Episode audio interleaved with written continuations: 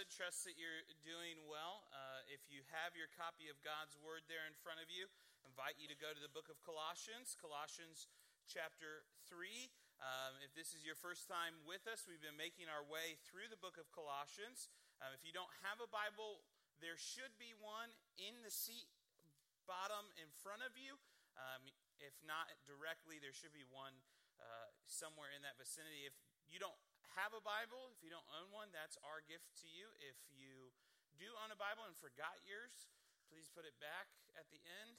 Don't take it with the other three that are probably at your house already that you've borrowed. So, um, if you have never read a Bible, if this is the first time being with us, we don't want to presume that uh, just because you've come to a church that you know what we're doing or what we're about. Uh, the big numbers are the chapters, the little numbers are the verses. It's important that you're able to follow along with us.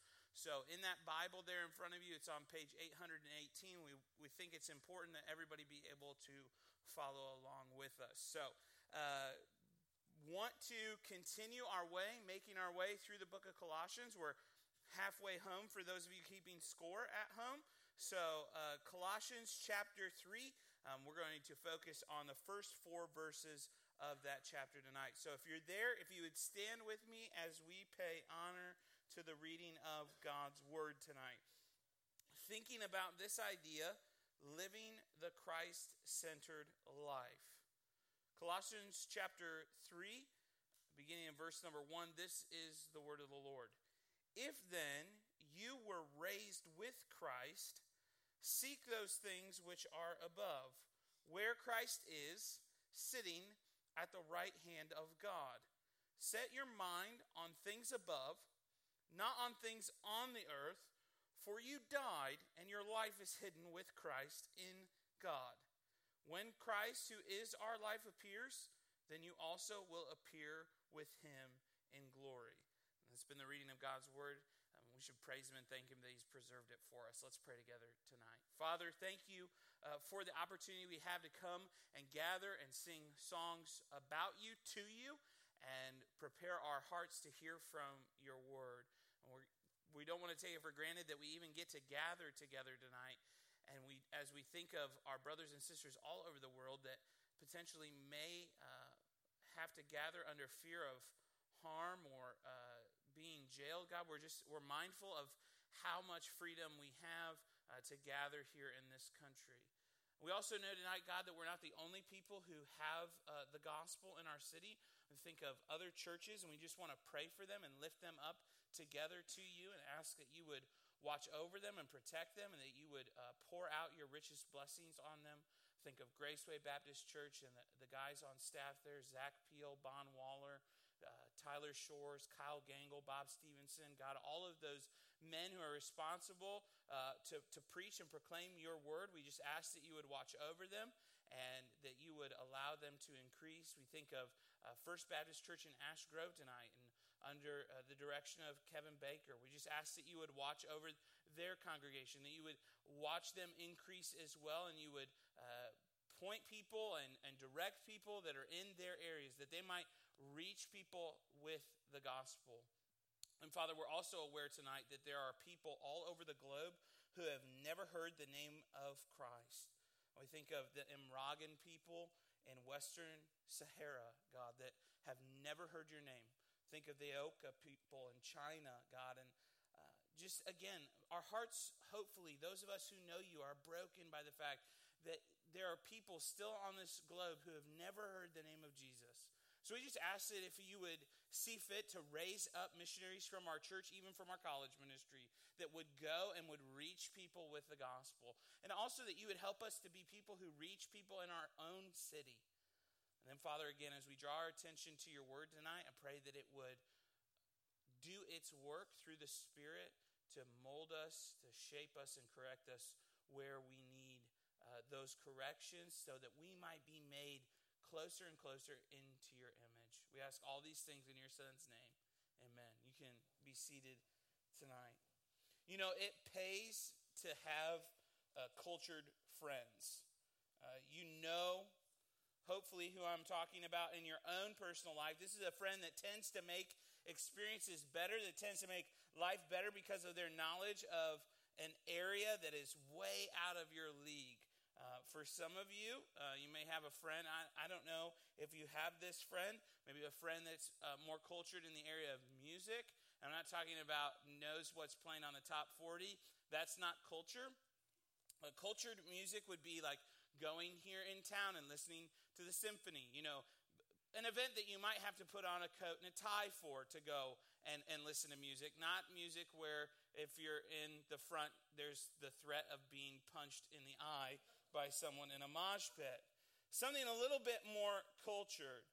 It might even be in the area of food. You know, you want someone with you that knows where to go to get good food, um, that can go off of the beaten path and to find good things to eat. Well, for me in my life, this would be Tyler Jackson. He tends to be the person that um, I've traveled with that knows where to take us to, to find uh, fine dining. Um, and, and we'll go, we've been on trips together to conferences. We've gone to Louisville a couple times together. Uh, we've gone once. We're go- planning to go again uh, April of 2020. That's how far out in advance we book our vacations. No, I'm just kidding. It's just for a conference. Um, and I've, I've had the privilege to eat at better places than I normally would. And see, I have a love hate relationship with Tyler when we travel because he is focused on taking us to the next level on food, and I tend to take more of a utilitarian approach to food, meaning we're here for a conference, they have books incredibly discounted. Let's just grab McDonald's. And Tyler's like, no, we need to eat better food that we can't get when we're not in Springfield. And I've been I've benefited from that and I've I've enjoyed that. It's been probably the best thing that happens to me when we travel because I normally wouldn't uh, go to those kind of places, especially when I'm at a conference because I'm not thinking about that. Honestly, though, honestly, I think Christians do the same thing in their walk with Christ. They're very utilitarian. I've been saved. I don't have to go to hell. I get to go to heaven. And it's fine for Christ to save them. And sure, maybe come to church here and there. But affecting their entire life? Really? Are you serious? You're, you're telling me that being a Christian should affect my entire life? And that it should be centered around Christ? Well, the Bible would argue yes your life should be centered around Christ if you're a Christian. If you're not a Christian, you first must come to know Christ and then have your life oriented around it. But I think a lot of us take my approach to food in our walk with Christ. Yes, Christ is essential, but by my terms, my conveniences, and see what is happening here in these verses that we're looking at tonight is the apostle Paul begins to turn the corner from theology to doctrine, from doctrine and theology to actually how we live out the Christ centered life. And I, am going to just be honest, this has been incredibly challenging to study. Not because it was difficult, but because of the amount of areas in my own life where I felt convicted by this particular text. Because I think a lot of times, if we're honest, Christ is good enough to get us out of going to hell. But beyond that, at times and seasons, we struggle for him to be anything more than that. So, how does the Apostle Paul help us in this area? Well, I think tonight, two things that help to reorient us or reorder us. You'll hear me refer to that multiple times tonight this idea of reordering or reorienting uh, our mind and our thinking and our living to Christ, uh, the first area where we see that is by having the right mindset. If we're going to live a Christ centered life, it begins by having the right mindset. Look at verses 1 and 2. If then you were raised with Christ, seek those things which are above, where Christ is sitting at the right hand of God. Set your mind on things above, not on things on the earth. So here's again, this is a transition paragraph. chapters 1 and 2 have really focused heavily on combating false doctrine, of correcting and encouraging sound doctrine, of thinking rightly. And now, in these first four verses, the Apostle Paul is going to turn the corner, so to speak, and begin to communicate how we might live out that right doctrine. So, I always like saying this as I transition through Paul's letters. Paul is always concerned that right doctrine and right living are married. But just like in a good marriage, the proposal comes before the, the wedding. Hopefully, you will not experience in your life getting married to and then being proposed to. That would be awkward and difficult. And you might have found yourself on a reality TV show so if that happened, maybe the payout is better for you to go through life. But ordinarily, there is the right doctrine, then the right living. We could say it in a really super theological way. So, again, in my imagination, I think that you all still are throwback people and would go to dinner parties and would want good little tidbits to exchange over small talk at these dinner parties. I don't know that these exist anymore, or maybe you have to make more money, but we could say it this way. So, dinner party type uh, communication would be orthodoxy leads to orthopraxy, right doctrine leads to right living. I think a lot of people who are Christians are trying to do the right living without first examining what the right doctrine is. So that's why Paul front loads chapters 1 and 2 with right doctrine. And now we're going to focus on right living. But before we ever get out of the chute, so to speak, the Apostle Paul takes him back to where they were. If then you were raised with Christ. If, now, this is not a hypothetical if, if you're actually converted, it's the word we might can say a conditional word, since, as a result of the fact that you are saved. So, see, the, the Apostle Paul doesn't want anyone to be confused into thinking that they're going to be able to live rightly without first coming to know Christ. And I just want to take us back there again tonight and say, friend, if you are sitting here and you don't know Christ, you're going to hear this entire sermon. You're going to go and try and live it out, and you're going to be incredibly frustrated because what needs to happen before you can actually live it out hasn't happened.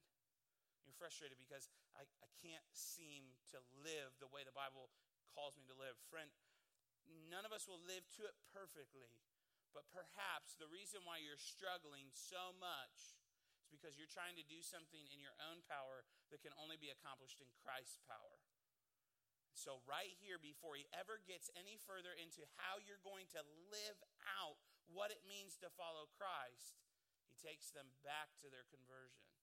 Takes them back and reminds them that since you've been raised with Christ, or we could say it like this the Apostle Paul transitions in chapter 3, verse 1, saying, In light of your conversion to Christ, live this way. And, and he reminds them that who's raised them? It's Christ that they've been raised with.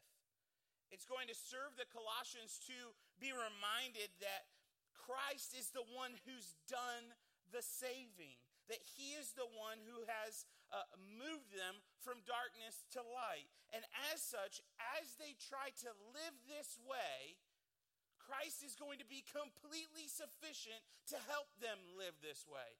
Here's another thing that I think we try and do. We try to live rightly. We've been genuinely converted. We try to live rightly, but we try to do it in our own power without tapping into Christ's power. And we wonder why we struggle so much because we're trying to do the American dream and not live like Christ. So if you are in Christ, recognize that Christ is the one who has raised you and he is sufficient. He says, Seek those things which are above carries the idea that Christians should be the people who are preoccupied with heaven. Preoccupied with heaven. It's a natural thing for them to be thinking on heaven and the things of heaven. Matthew 6:33 says, "But seek first the kingdom of God and his righteousness, and all these things shall be added to you." This idea that you're heavenly minded. Heavenly status is guiding the thinking of the believer. We have to ask ourselves, is our thinking guided by heaven or this earth? The Apostle Paul's saying, don't he says, seek the things above. Have a heavenly mindset. And, and he's going to point to where Christ is, sitting at the right hand of God. So you're seeking and striving to think heavenly, to think heavenly thoughts, to be focused on heaven. And we're focusing on Christ who's seated at the right hand of God the Father. Why is that significant? Why is it significant for us to be thinking of Christ and where He is? Well, because Christ is the one who produces our growth. Uh, remember last week we talked about growth that's tried to be, or it's done or tried separated from the body of Christ.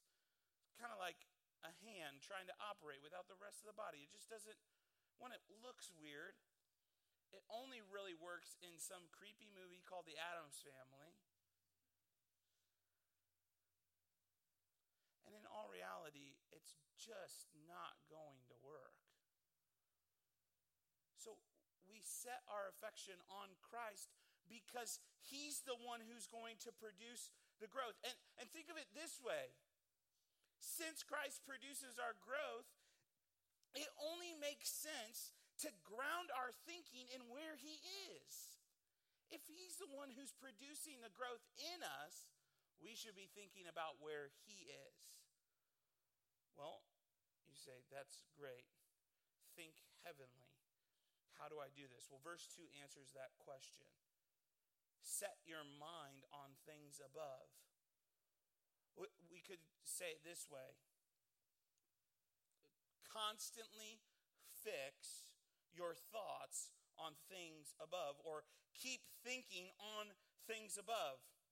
It's a continual action of thinking constantly on the things above, heavenly things. They're motivating us to live differently in light of the reality of heaven.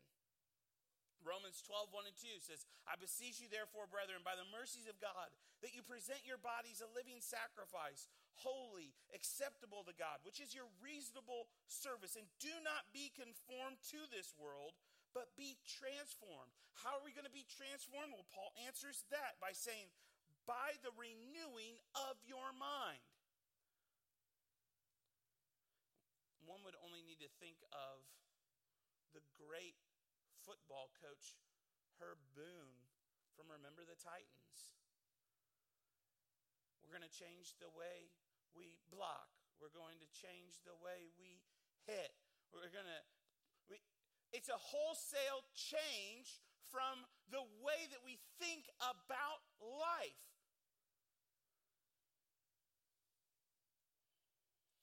Think of that great cinematic entertainment Shrek.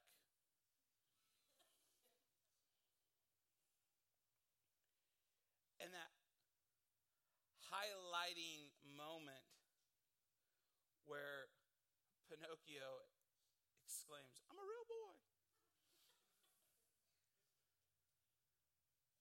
Christians, more often than not, unfortunately, look like the old version of Pinocchio in the new Pinocchio's body.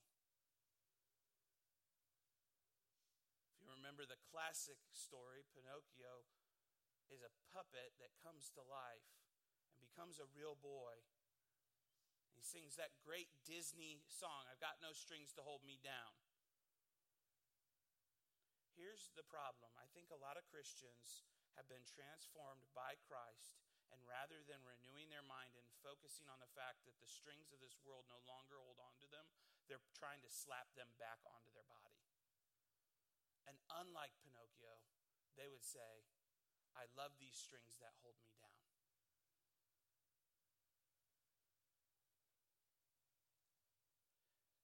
Christians who are far more concerned about this earth than the, than the one to come, the new heavens and the new earth. Because, see, this is what the Apostle Paul says. He says, Set your mind on the things above, not on the things of the earth. It's this idea of nurturing the affections of our own heart to delight in the things of God and of heaven.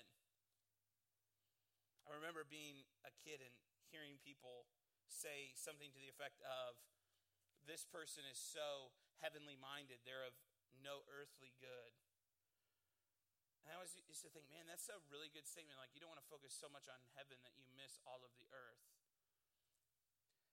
But then you read the Bible and you read church history, all of the men of God that are used and the women of God that are used by Him are so heavenly minded they can't help but be earthly good. We're nurturing these affections in the way that we think. We're developing them. I love that word nurture. Comes it's a I've, I love dictionaries. It's a Middle English word that it, yeah, whatever. You don't care about that but it carries with it the idea of nourishment. That's what, where we get the word nurture.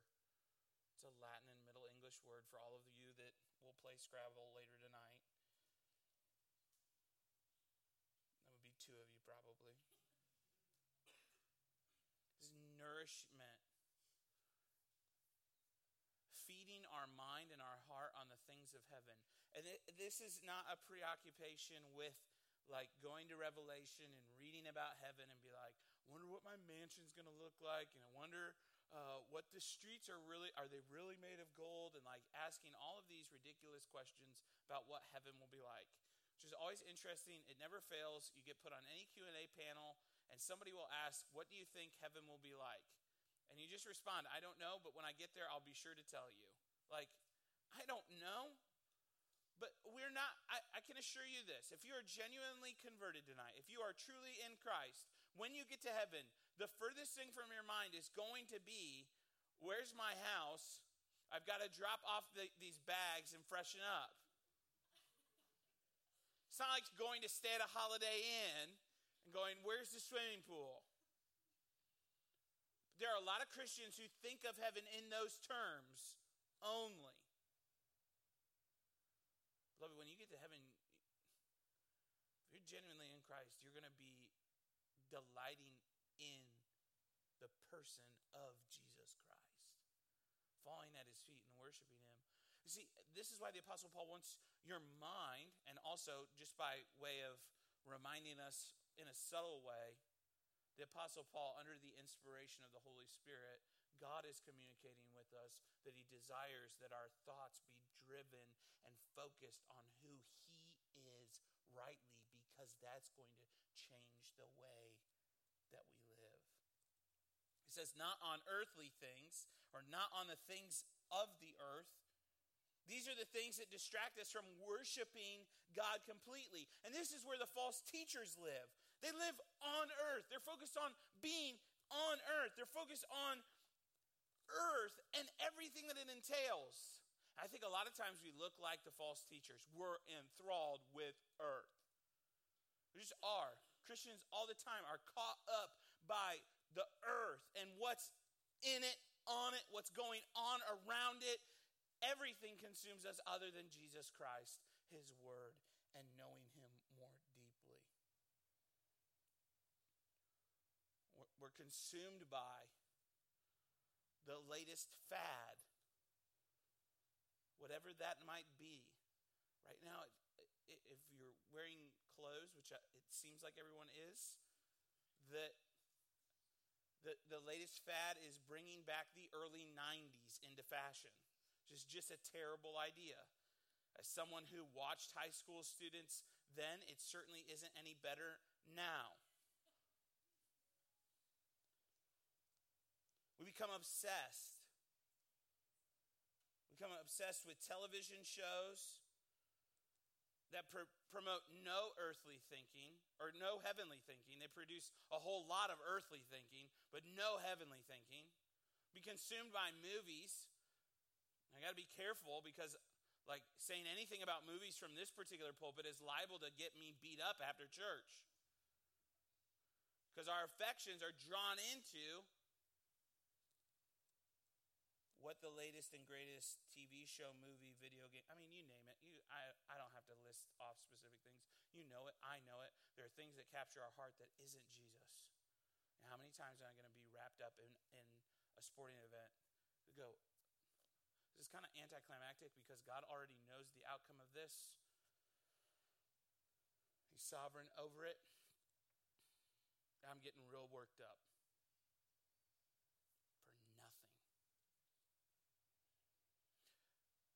It's developing a, a heavy burden in our own hearts for the people around us.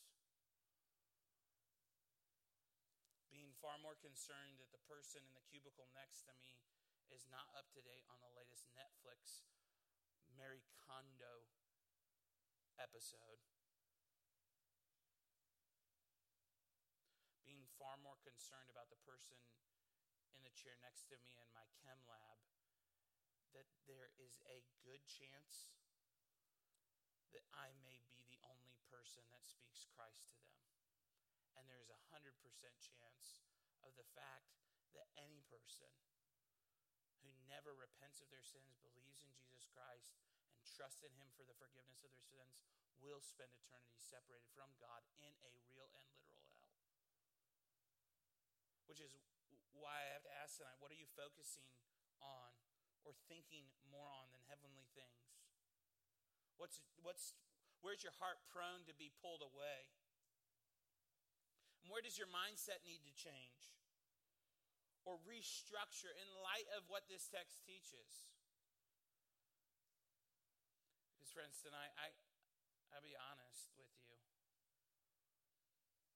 I could list off things from the top of my head that I think would distract us from living heavenly and may miss what is distracting you right now. So, even right now, the Holy Spirit is bringing to your mind areas of your own life where you're tempted to have the wrong mindset. It's not just enough to have the right mindset, we also must have the right motivation.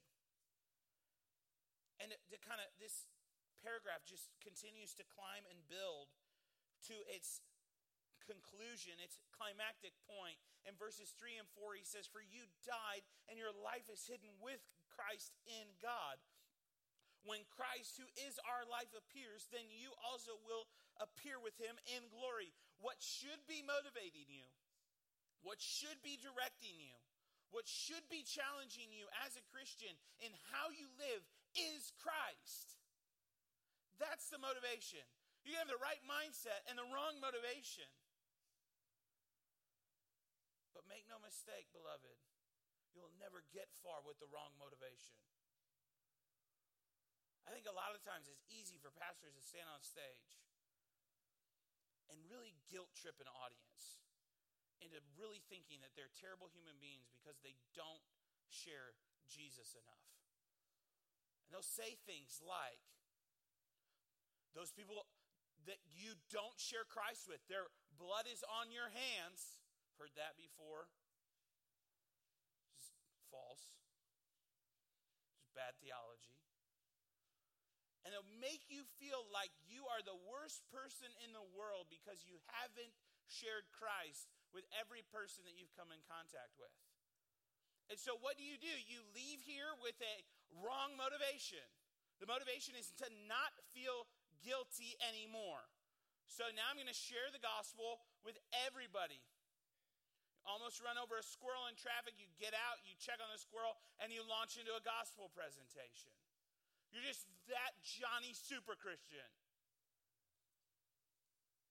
Beloved, I think that's the reason why we don't share Christ is because there's so much guilt that's kind of coming over top of us, and I just can't do it. Friends, your motivation can't be your guilt to make much of Jesus, it has to be Christ.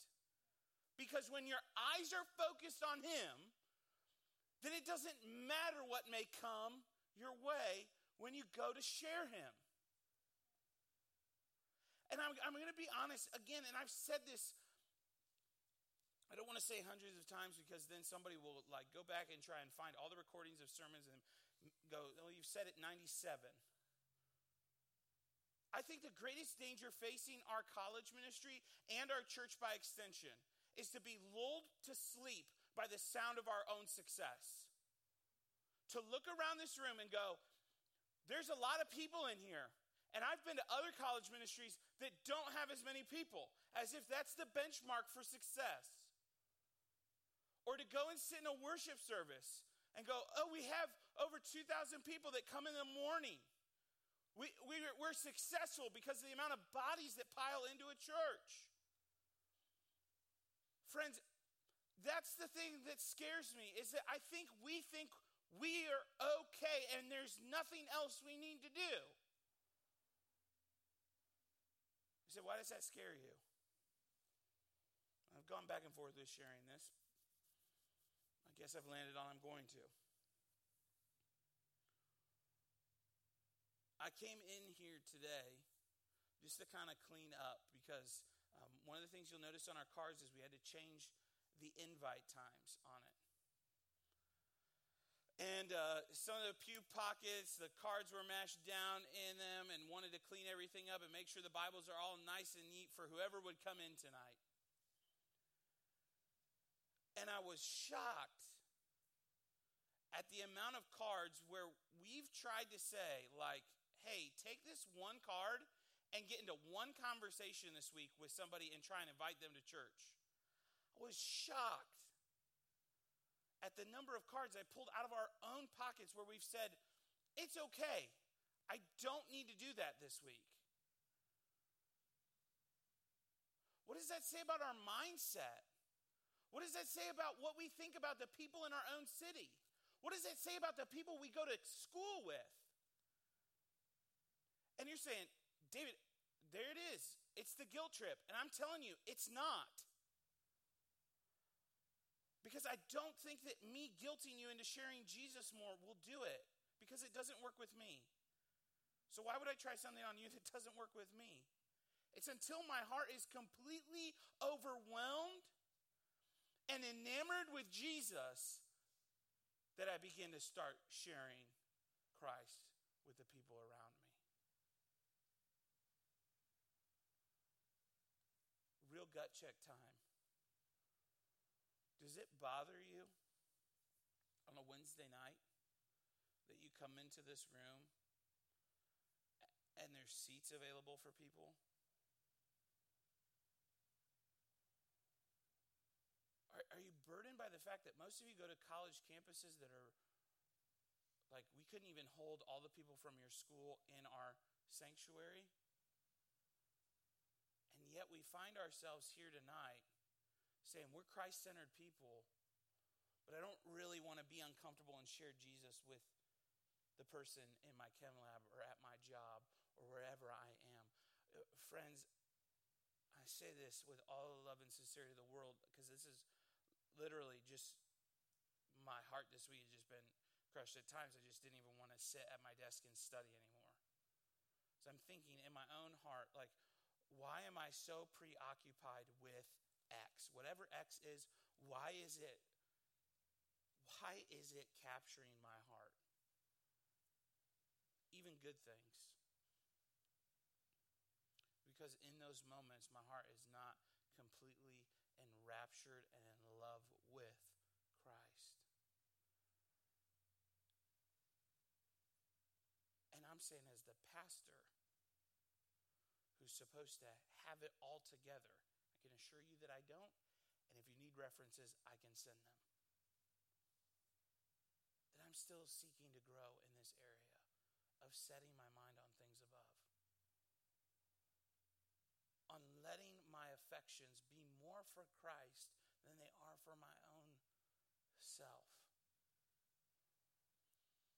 Of yes, trying to push myself to ask people about their own lives so that I could share Christ with them. So I'm always in that awkward stage of, I don't want to ask this person if they go to school. Because it's one of two things that happens. Ask them, and they're like, no, I'm a freshman in high school. And then I look like an idiot. Or then I ask them, and they're like, no, I'm 47. And I look like an even bigger idiot. Either way, I look like an idiot. One, probably both are like, I look so much older than I really am. And I let those fears keep me from of moving out on mission.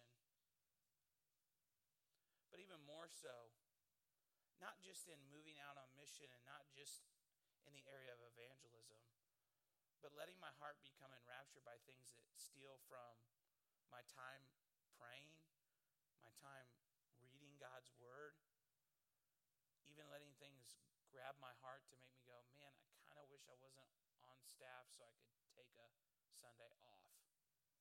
Yes, even I have those thoughts of it sure would be nice to stay at home today.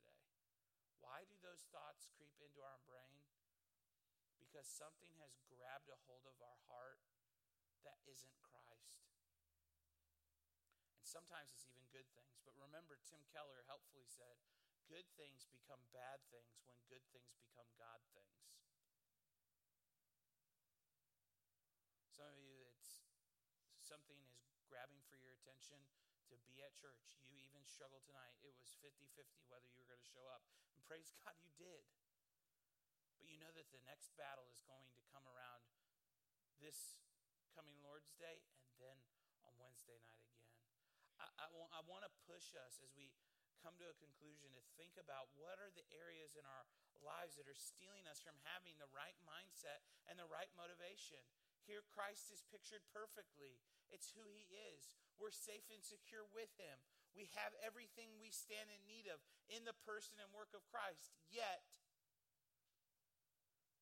we're not doing a very good job of putting those things to death, which takes us back to last week. Be killing sin, or sin will be killing you. So I want to challenge us tonight to be people who think in the moments to come what are the areas of the way that I think the way that I'm motivated to think, and my motivations are going to impact the way that I think, and the way that I think is going to impact the way that I act. So if I want to change the way that I act, I have to start with my motivations, my heart attitude, my wants and desires, so that those will change my thoughts and then in